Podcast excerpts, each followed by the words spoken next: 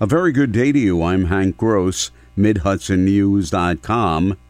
It's Tuesday, October 17th. The news today brought to you by the Galleria at Crystal Run. Mayor Mark Nelson submitted his $105 million proposed budget to the Poughkeepsie Common Council yesterday. The plan includes a request to override the state tax cap by raising taxes 6.3%.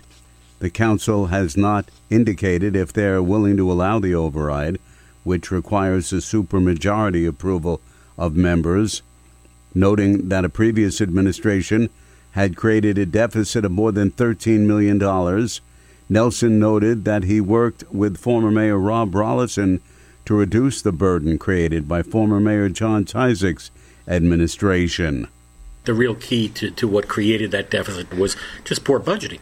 And, and this is why the budget that I'm submitting to the Common Council in my last three years of service here in the city of Poughkeepsie is so important because it keeps us on the path of erasing that deficit, uh, a sustainable budget policy and practice that will set the new mayor up for success, whoever that will be. So this is probably the most important budget. The city has remained under the property tax cap for six straight years while working to eradicate the more than $13 million deficit. As tension heightens in the Middle East between Hamas and the State of Israel after the terrorist group's mass murder of civilians in Israel and continued bombings, President Biden is expected to fly to Israel on Wednesday to show the unequivocal support of the United States for its ally. At the same time, New York Governor Kathy Hochul is flying to Israel today. She said during these difficult times, it's more important than ever for New York to show up in support of Israel. The governor says she will travel for a solidarity mission where she plans to meet with diplomatic leaders and communities who have been devastated by the horrific Hamas attacks. New York will show the world we stand with Israel today, tomorrow, and forever, she said. Early voting for this year's local and county offices and state Supreme Court runs from Saturday, October 28th through Sunday, November 5th. In Ulster County, there will be six locations to cast ballots, and they're spread out across the county at the Olive American Legion Hall, Midtown Neighborhood Center in Kingston, Ellenville Public Library, New Paltz Community Center, Marlborough Town Hall, and Saugerties Senior Center. Election Day is on Tuesday, November 7th. More news right after this. Find over 100 retailers allowing you to spend hours shopping safely at the Galleria at Crystal Run. Enjoy the big brands and the diverse selection of family owned stores all in one location. The Galleria at Crystal Run offers dining options for everyone with Fuji 110 Grill, Allen's Mediterranean Grill, and Peru Cuisine.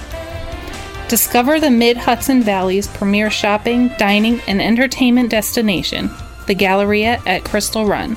For more information, follow us on Instagram, Facebook, or visit GalleriaCrystalRun.com.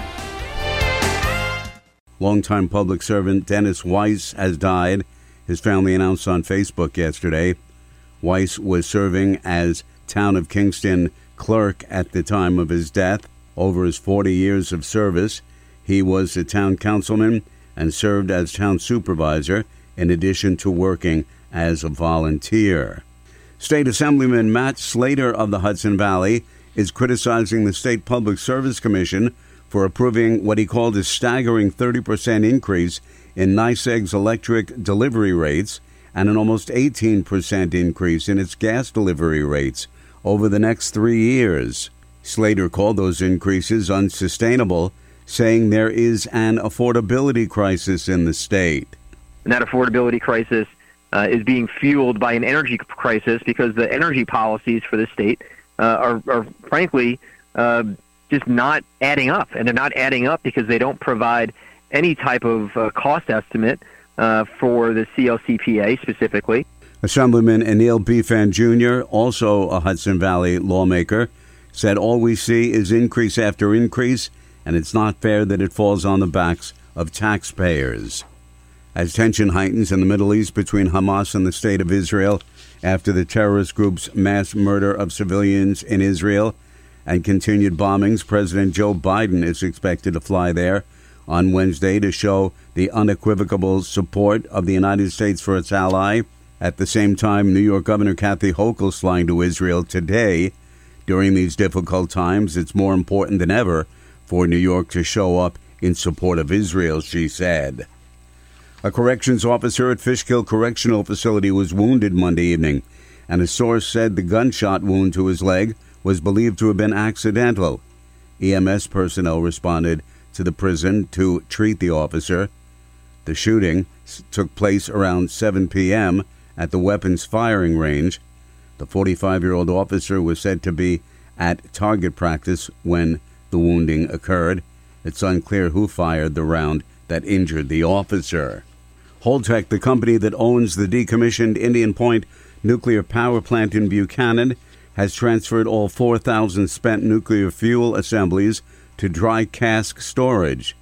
Until now, the spent fuel rods were being stored in densely packed fuel cooling pools that have been a concern of the state, contributing to its opposition to the relicensing of Indian Point.